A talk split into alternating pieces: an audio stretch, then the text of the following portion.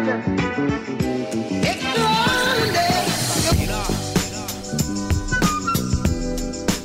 to the Thaducation podcast. In this episode, we're going to be dealing with how to overcome client objections.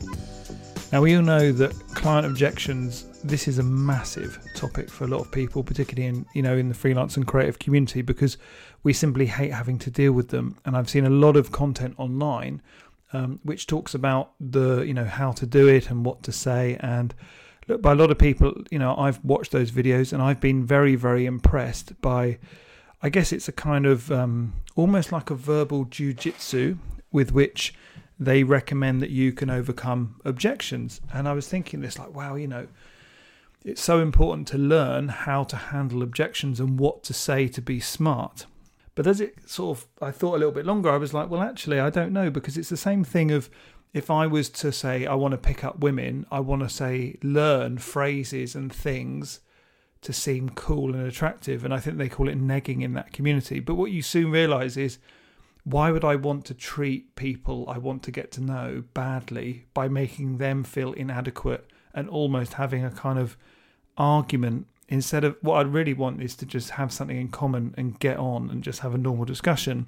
And I kind of feel that this almost obsession with how to overcome client objections is possibly well meaning but misguided because when I think back about how I've dealt with this in the past, uh, it wasn't at all like this. And I was talking to someone who does sales, and, and they're one of the best people I know at sales, and they even said that it's not really an objection, it's this thing of it's more of a concern. And if you think of it as like it's a client concern, then it's much easier to reframe how we handle that because an objection feels far more kind of aggressive and judgmental against us, and a concern is just something that they're you know just want to discuss because they're not 100% sure about, which is much easier.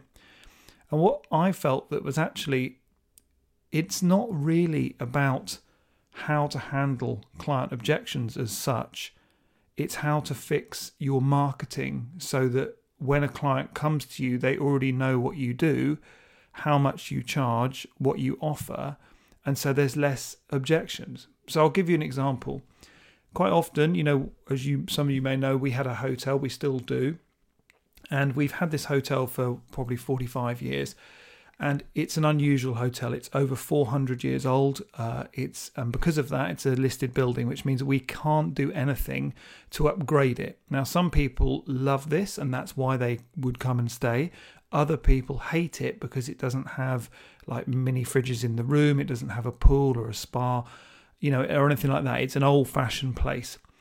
And so, what I used to find was quite often the people who came they liked that, and we never talked about the fact that it wasn't modern because they already knew what they were expecting because whoever had recommended it had told them or we'd been you know mentioned in a newspaper or magazine or on TV and and again it had made it clear kind of what we offered.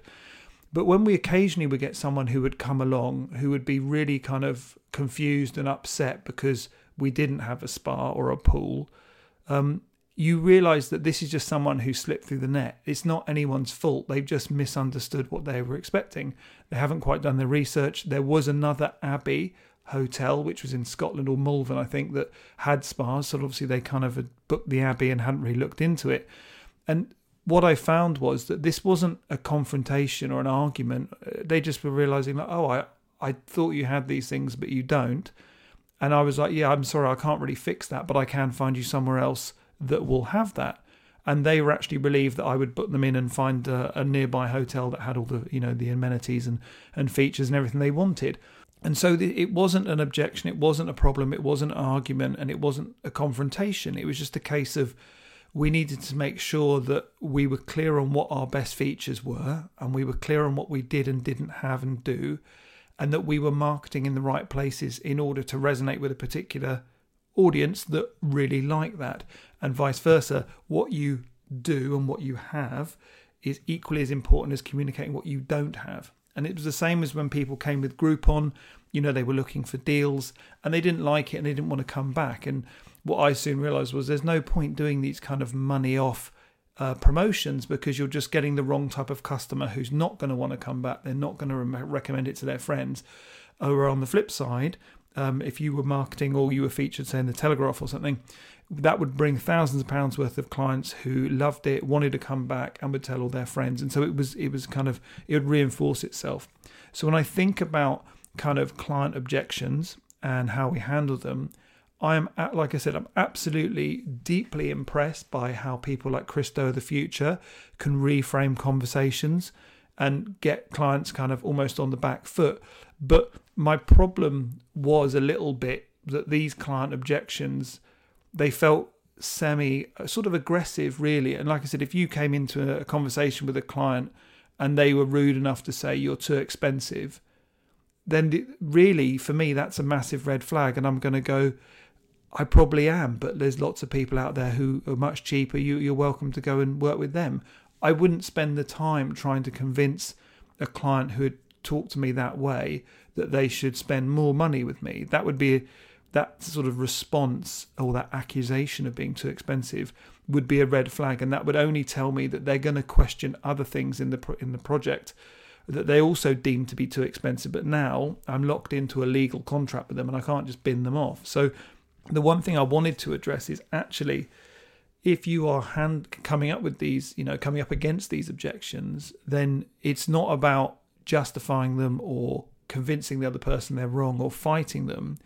It's about going, actually, do you know what? Maybe my marketing's off, or the person who's making referrals hasn't quite understood the type of client I'm looking for. And once we fix our marketing, then the objections go away. And that's the easiest way to actually handle and fix all client objections in one fell swoop instead of learning the lingo needed to kind of get yourself any out of any awkward situation. However, I know for a lot of people it's not, you know, uh, easy. So I wanted to kind of handle what I felt were probably the most common client concerns that you might come across, and you know, you're trying to kind of reframe how people might handle them because like I said, my uh, my belief is that marketing is what fixes uh, most client objections, um, but actually that's a bigger problem. So if you are finding these objections in the short term, this is how I would kind of recommend uh, handling them. And like I've said, I generally feel that people are going to probably, you know, their biggest objections you're going to come across is your size, um, where you're going to go, well, you know, you're not big enough uh, we want to work with a bigger company, or perhaps you're far away um, and you want to work with someone local, or you're too expensive, and they're they're always going to be uh, the most common ones. And there's always you know things that you can do to mitigate them or change them. So I would always feel that uh, you know it, it, we just have to look at how we behave, uh, and it, we need to find like more workable solutions that are going to appease the client. And as a side note here, I've often found that one of the biggest opportunities to stand out in a marketplace is by listening to what clients have got problems with. Quite often, they will have an objection because of the way they've been treated in the past.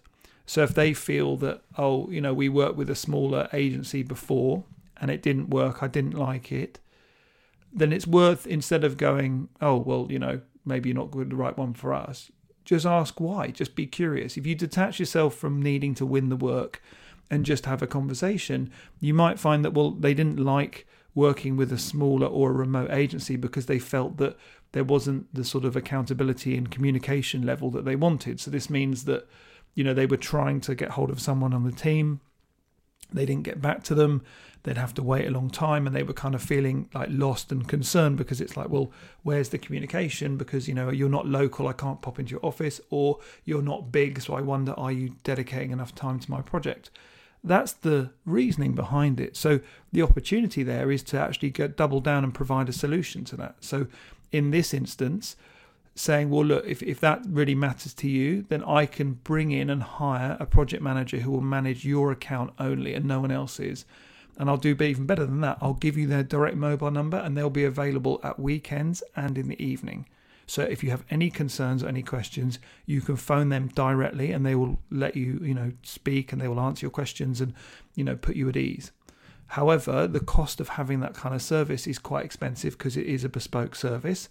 So again, if that really matters to you, then you probably don't have a problem paying for it, but this is how much it's going to cost.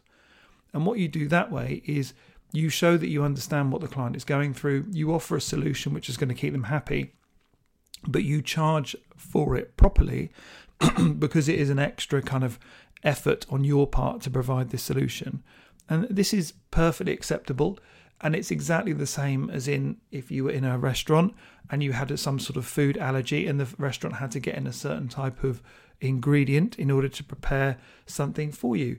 You would pay a little bit extra for the inconvenience, but you would appreciate that they'd made an effort to kind of fix what was wrong and try and help you. And I believe it's kind of the same thing. It's one of those ones that you can kind of uh, talk and kind of manage things. And you could say, well, you know, I've never worked with someone I've never met before. And then you might want to say, well, have you ever done business with any companies that you've never met the owners? Or have you ever bought anything from someone online where you've never actually known who you're buying from? And when you sort of reflect that at them, they're going to go, well, yeah, it's true. Actually, I buy from Amazon and eBay. So, yeah, maybe that's right. But as I said, it's it's harder to stand your ground unless you're confident in your ability to kind of um, handle the conversation. And it's not always easy, particularly if it feels like we're being attacked or you, it's very tempting to get defensive. So it comes back to kind of these things of how you're going to handle uh, client conversations and client concerns. And so I thought I wanted to kind of go through it and explain what I would like to do. So this is how I would kind of uh, start the whole thing from now and how I would look to handle these objections and what I would do differently. So, the key thing with all of this is we want to walk into a situation where the client that we're meeting is already not really pre sold, but they're already inclined to want to work with us. This is why referrals are so good because if we're getting referrals, the person doing the referring has already sold us in. So that makes actually closing the deal so much easier because their endorsement has done half the work for us if we're not getting referrals, we want to be in a situation where we're, we're having client conversations and the client already knows about us. So I think the word is primed, but you know what we want to say is they need to know who we are, what we do, the type of clients we work with, our kind of level of credibility and success, um, and how much we charge. So the key thing is if you want the client to know all of this in advance and having known all of this information, they still want to talk to us because they want to do business with us, then we're put in a great position to kind of seal the deal, so to speak. So what I would ask is before the meeting and as a general sort of way of behaving in your business, you need to make sure that you are communicating all of those things. So, for example, have you demonstrated your authority, so your expertise? This is usually going to be done through thought leadership, maybe books you've written, awards you've won, articles, you know, videos. If you're creating content that demonstrates your authority, this is going to make the whole overcoming client objections and concerns much, much easier.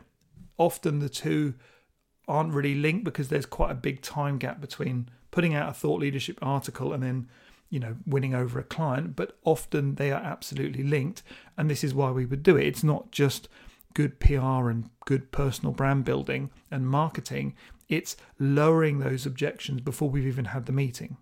Secondly, have you demonstrated empathy? So, empathy is another big one for convincing clients, and this is showing that you understand what they're going through from an emotional point of view because you've had sort of success or you've worked on various projects that have um, you know allowed you that insight. So again you need to work on your storytelling so you understand how they're feeling the language you're using in your website copy and your marketing copy as well as sharing client stories and testimonials which are kind of going to show that you understand what they were going through how you've helped people. And by showing the authority which is the expertise and the empathy now you're beginning to win them over because they're going to like you as a person because you understand how they feel and that's going to make everything so much easier when it comes to kind of them deciding they want to work with you. Next up is going to be your experience. So along with your authority and your empathy is going to be your experience which is showing how long you've been working in their industry and have you been working on the type of projects that are they you know similar to what they're going to ask you to work on.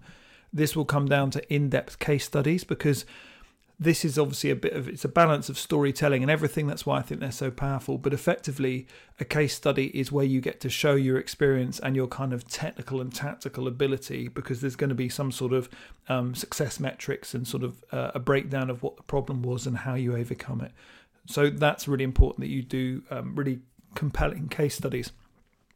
Along with that, you're going to want to include testimonials from happy clients within that industry. And the more you can include over a longer period of time will also demonstrate your experience of actually having success in their industry, working with a wide range of clients, and how happy they are. The final thing, um, you need to communicate how much you charge. Now, some people are uncomfortable putting their price on the website, and I do understand that. But I do feel that there are subtle ways that it can be done, so you can, um, you know, communicate that indirectly. And I was thinking about this earlier. So, what do you think would be a good kind of reference point or symbol that you could use that would set a kind of imaginative, imaginary price point in your head? And if you think about a restaurant, if I'm looking at restaurants and I can look at ratings, but that doesn't tell me a price, but there is one thing which will actually anchor all of it, and if that's a Michelin star. So when we won a Michelin star with our restaurant a few years ago, what that meant was by winning that award, there is everything that goes along with it. So anyone who has a Michelin star, the natural assumption is that well, they've obviously worked very hard to get it. They use excellent quality ingredients. They have an extremely talented chef they can afford to enter the award and they can afford to pay for all these ingredients, talent, you know, all the everything you have to go through to win that kind of accolade.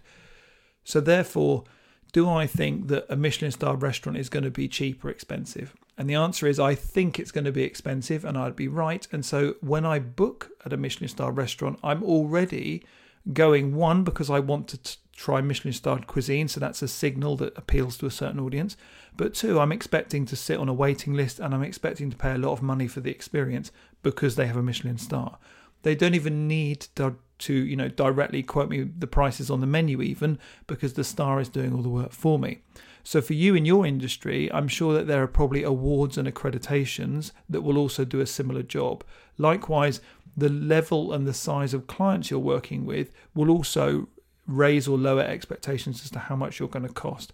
And the final thing, if you don't want to put your prices on the website, what you can offer is um, to do like a form they fill out. And when you ask the client what's your budget and your lowest price point might be what projects start from. So you might say, well, we've got to the stage where we don't take on anything um, lower than $10,000 or $20,000 or $5,000. It's, it totally depends on what you do. But when you're asking kind of what's your budget, you might do is it 10 to 20, 20 to 50, 50 to 100,000, say. And what that does is it's sort of price anchoring to a certain extent because you're showing them like, well, they must take on projects that are six figures regularly, you know, if they're quoting up to a $100,000. So, like, clearly, this is kind of if I'm a client who's got a budget of $50,000, then I'm perfectly comfortable. Whereas if I've only got $2,000, I'm like, aha, they're too big and expensive for me. Likewise, if I'm a client with a budget of a million dollars, I'm like, well, they're not big enough for me. So this whole thing of being able to show your, you know, your price in either directly or indirectly is also filtering out these clients, which is ultimately going to be lowering these objections if they ever come up. The next stage is let's say that the client has reached out to you and they want to meet with you.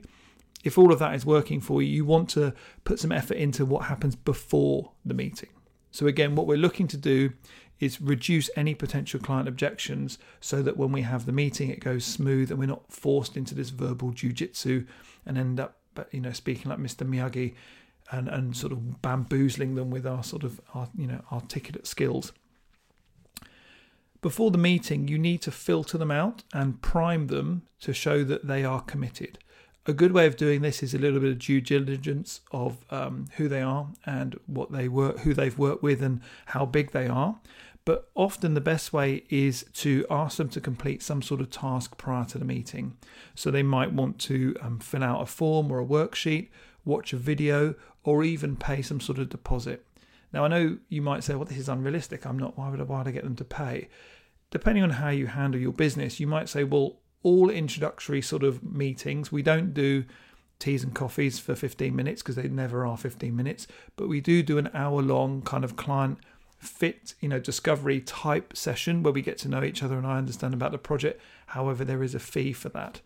You might find that what that does again is it just eliminates the people who are going to waste your time. Likewise, um, asking someone to fill out a form or a worksheet or watch a video before the meeting allows you to realize if they haven't even made the effort to do something like that, then they're not really committed to the project and you can dismiss them. And I've seen this tactic used a lot with um, business coaches. They want to know that their clients are committed because they're busy. And a great way is to say, Look, I'd love you to watch the video, fill out the worksheet, and send this to me in advance, a kind of like homework. And then we can review it in our session. And that works very, very well because the more committed people are happy to do it, and the ones that are possibly just feeling you out and maybe waste your time aren't going to bother. During the meeting, I think that when we go into the meeting, there are certain ways we can behave. I would always say the first one is to go in um, very open, very relaxed, almost assuming you're not going to get the business and try and detach yourself from actually getting the business. Because if we're less bothered, it's much easier to be relaxed. So that's the big thing. Go in there confident, relaxed, and calm. Um, if the client senses you're stressed or irritated or anxious, and this is before or during the discussion, things can easily escalate and get out of hand. So we want to avoid that at all stages. I would also say, as a rule, it's it's more important to spend time listening and making notes than it is talking, because like a kind of therapy session, you want to reflect what the client is saying to you back at them to make sure you've understood it and to make sure that they feel heard. And quite often, what they say and what they want don't always align. And when you're making notes and you're really listening, you'll be able to see that. So that's a better way of doing it. You're not there to interview them, you're not there to tell them what you think they need. You're there to find out and kind of uncover what they really need, not what they think they need. A good way of setting the stage when you first enter the meeting is is getting to ask them three very simple but powerful questions. And these are this. Why this? Why now? And why me?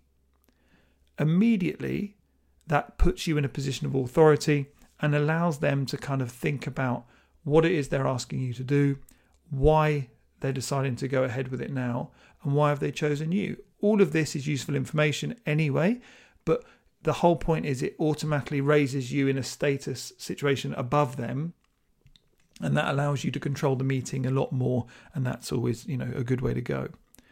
When it comes to client communication then the soft skills in what you're doing are the most important. It isn't uh, an opportunity to have an you know any sort of conflict or argument but it's the discussion. You're you are not your ideas and if that's they're going to be challenged, that's okay. This is what I said about the emotional detachment. It isn't a personal meeting. Um, an example would be like this: when people would come to the hotel and they were fed up and they would arrive grumpy, I would feel guilty. I'd be like, "Oh no, have we let them down? What have we done wrong?" The answer is we haven't done anything wrong because everyone else was happy and we've done exactly the same thing. What I can't control is the journey they've had down. If they've had a terrible journey with lots of traffic, they've been arguing in the car, the kids have been a nightmare, the car broke down, whatever it is, that is probably more likely to be why they're angry and they're projecting that frustration onto me.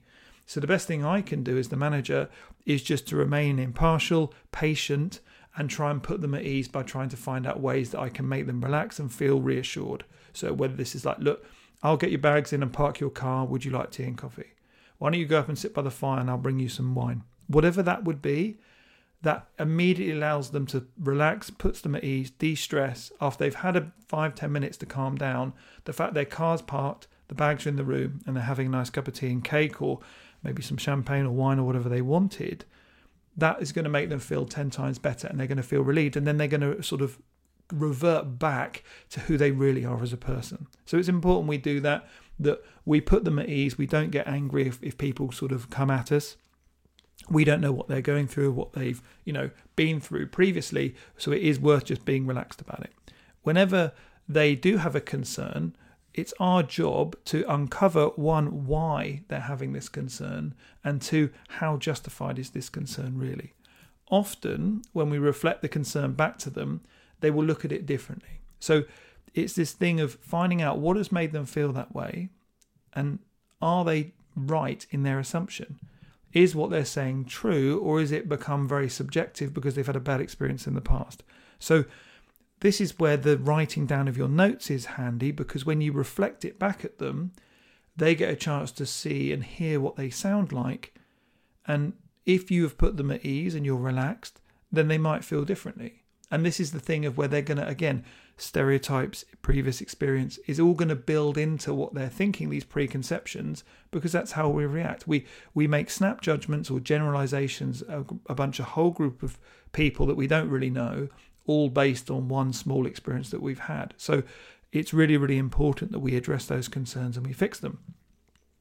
The most uh, common concerns and that you'll probably face will be the following. And I wanted to give you just a few tools on how to handle them because it's going to be how you handle these questions and what you're able to kind of say in response will make you more confident and make you more comfortable in the situation. And again, what you're trying to do is just shape the conversation to uncover what their real objection is and how that came about.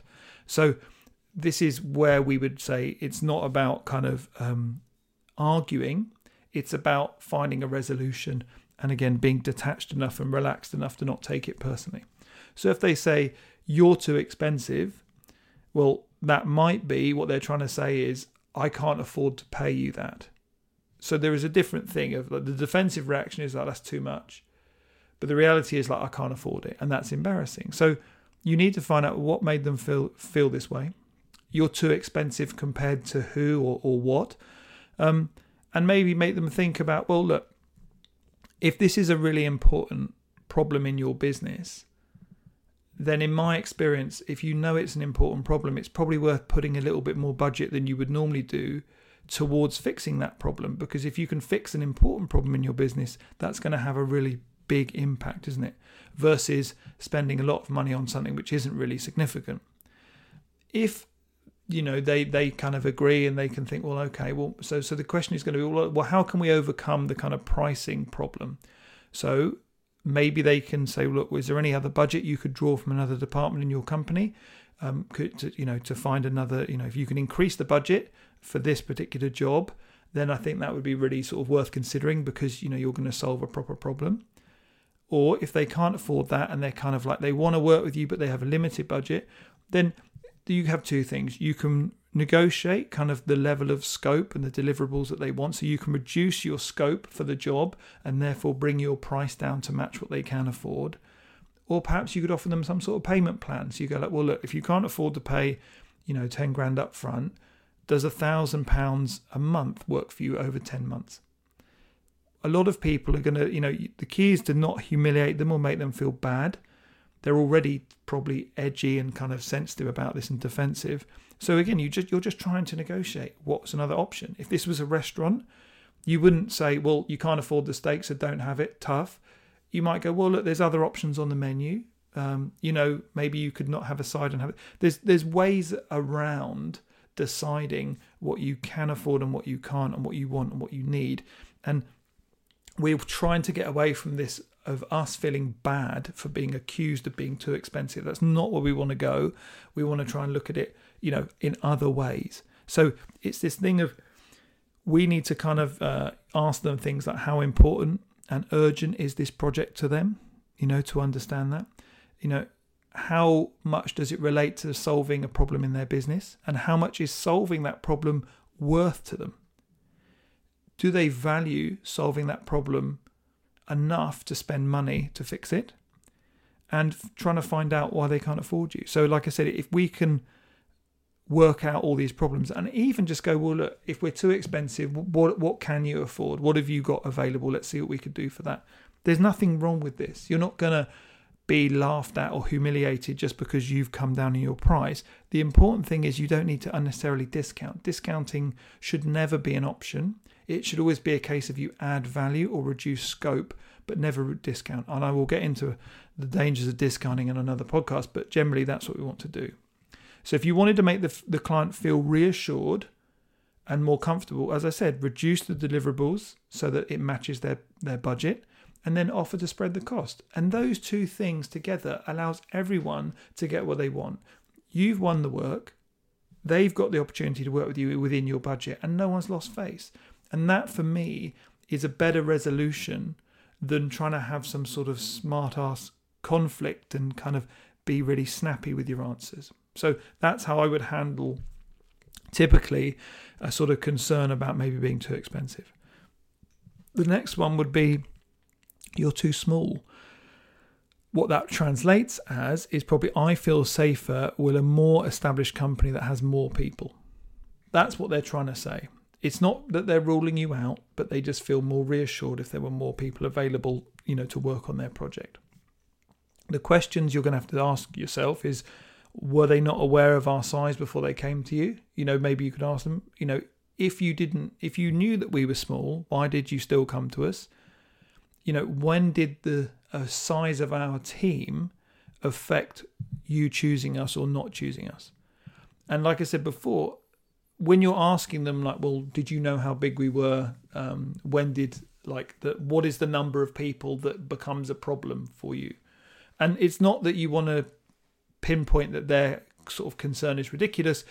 I would imagine there is going to be some sort of bad experience that's happened before, and we need to uncover that. So we need to ask questions like Do you feel that big teams are better than small teams? And have you ever used a smaller team before? And th- those kind of questions will uncover probably this bad experience they've had.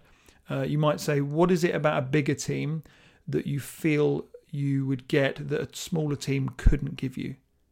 Because this is going to lead to the actual objection. Is it going to be client attention?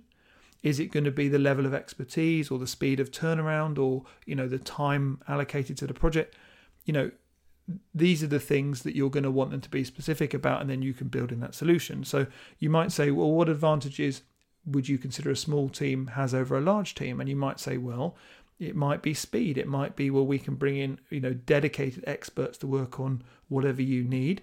We have the flexibility to scale up and scale down your team. You might say that in typically in a larger company, the boss will meet you for the first meeting, and then your work will be palmed off to a junior, and you won't get the level of attention that you deserve.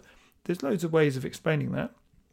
The next stage is always going to be how can we compensate to make the client feel reassured? So if they say, look, you're too small, then we can bring in additional expertise. You know, where are the areas that we they feel we're lacking? And if they say, well, you have a web designer, but I need an SEO expert and a Facebook ads expert as well, and this agency could offer that whole thing. Go, not a problem. We can bring those people into the project. Obviously, there is going to be an additional cost, but if you're getting great people, then that's not a problem. They'll probably happily agree to that because if they don't, it seems strange having just cited that that's what they were looking for. You could also say, well, look, why don't we provide a weekly report on what we've been working on so that you can present that to your boss. So, therefore, you feel like you're in control of the project and you're up to speed as to sort of the progress we're making. Again, not a hard thing to do. Most software, you know, you can easily export this into a chart or a form. So, this is also possible. And it's this thing again, we're trying to find out what is their concern, what is their problem, and let's try and fix it, not reject it outright and just tell them to leave us alone. So, again, what we're looking to do is just accept what they're saying, try and uncover the real reason, and then find ways to fix it by adjusting maybe how we normally work. Or in this case, if it really matters to us to win that job, we're going to go, right, well, we can change things for you in this case that we wouldn't normally do. Make them feel special. There's no problem with this. Another one is going to be, and this again is probably the third biggest one, which is probably you're too far away. And for that example, you know, particularly if it's uh, you're looking at sort of working over Zoom, what they're probably saying, such as, "Oh, you're too far away," and I've had this with clients where they're like, "Oh, you know, it's a bit tricky, isn't it? Because you're you're a long way away." And what they've then said is like, "Yeah, because it'd be nice to actually meet you face to face, and you, we can introduce you to some of the people." That's their real concern. Is they want to meet you face to face, and so you're beginning to weigh up. Okay, so what's more important here? So you'll kind of go, why did you come to me if you knew we were far away? Were you not aware of where we were based? And again, you're they're going to be like, well, I knew you were based a long way away, but I wanted to really work with you. Okay, so did the distance that we were from you did that affect the problem? How far away would you consider that you would like to work with us? So is it is it like five miles or fifty miles or 500 miles. But where's the distance cutoff point? And the problem is what we're trying to see here is uh, again we're trying to uncover like why is it important to meet the team? What is the real reason? Is it literally that you want to meet the team, or is it that you feel that we're not as uh, uh accessible because we're miles away? So we need to kind of uncover what that would be. So we're going to go, okay, do you feel that local businesses are better than businesses that are based far away? Not necessarily. Okay. Have you ever used a business that wasn't local to you before, you know, in your company? Clearly, because Amazon, everyone uses Amazon. Um, what is it about a local agency that you feel you wouldn't get from an agency based overseas? Again, this is beginning to uncover what they might do. And they might say, well, it's communication, um, it's industry knowledge, it's kind of local knowledge, it's client hand holding or attention. Um, and then you might go, well, what, what advantages does a remote team have over a local team? And you can list those as well, because for every pro, pro and con for both, there's ways to mitigate that like I said before, we need to work in how can we compensate for this to make the client feel reassured. So, for example, you could bring in local expertise. So, I'm based far away, but I have contacts near you who could do video and photography and copywriting. I could work with them and they could come and visit you at your office. Would it be nicer if you had like regular Zoom meetings with the whole team, maybe once or twice, you know, once a week or every two weeks, where we could catch up and stay in touch? Or, like I said in the previous example, would you really appreciate an actual specific project manager assigned to your project so that you felt accountable and then she could come and visit you if need be? And we'd actually, you know, we would build that into the budget. So if you wanted her to physically visit the location within means um, once a month, then we could arrange for that as well. All of this is going to put them at ease because you're showing that you want to solve the problem for them. You're not trying to defend yourself or get angry you're trying to help them solve the problem. And this brings me back to the overall theme of the podcast, which is it's about how to handle client objections instead of, you know, trying to confront them. Your, their concerns, and if done properly, they should be easy to solve and fix because the desire to work with you is the overriding thing for the whole project. As a rule, I would always say never discount always reduce your scope or what you're going to offer in the job because when you discount you lose credibility uh, you set the tone for them they, they can potentially squeeze more discounts out of you and this discount financially is very hard to make up so we don't want to be doing that um, i would always say that you want to reduce the scope of what you do or bring in extra talent so they can kind of cover any extra special requests they have and always make it clear how much it's going to cost them to do that the key thing for everything is to make sure that you are able to kind of see the opportunity. The silver lining of a client objection is that you can build a bespoke service just for them that will put them at ease and they will sing your praises and love you for it. And what I've often found is this is where like a USP comes in because you're not going to be the first, this isn't going to be the first time that other agencies have let clients down in a similar fashion.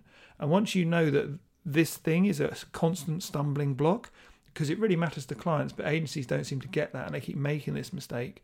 You can double down on that and say, well, yeah, we're one of the few agencies that actually offer this unique service for this reason.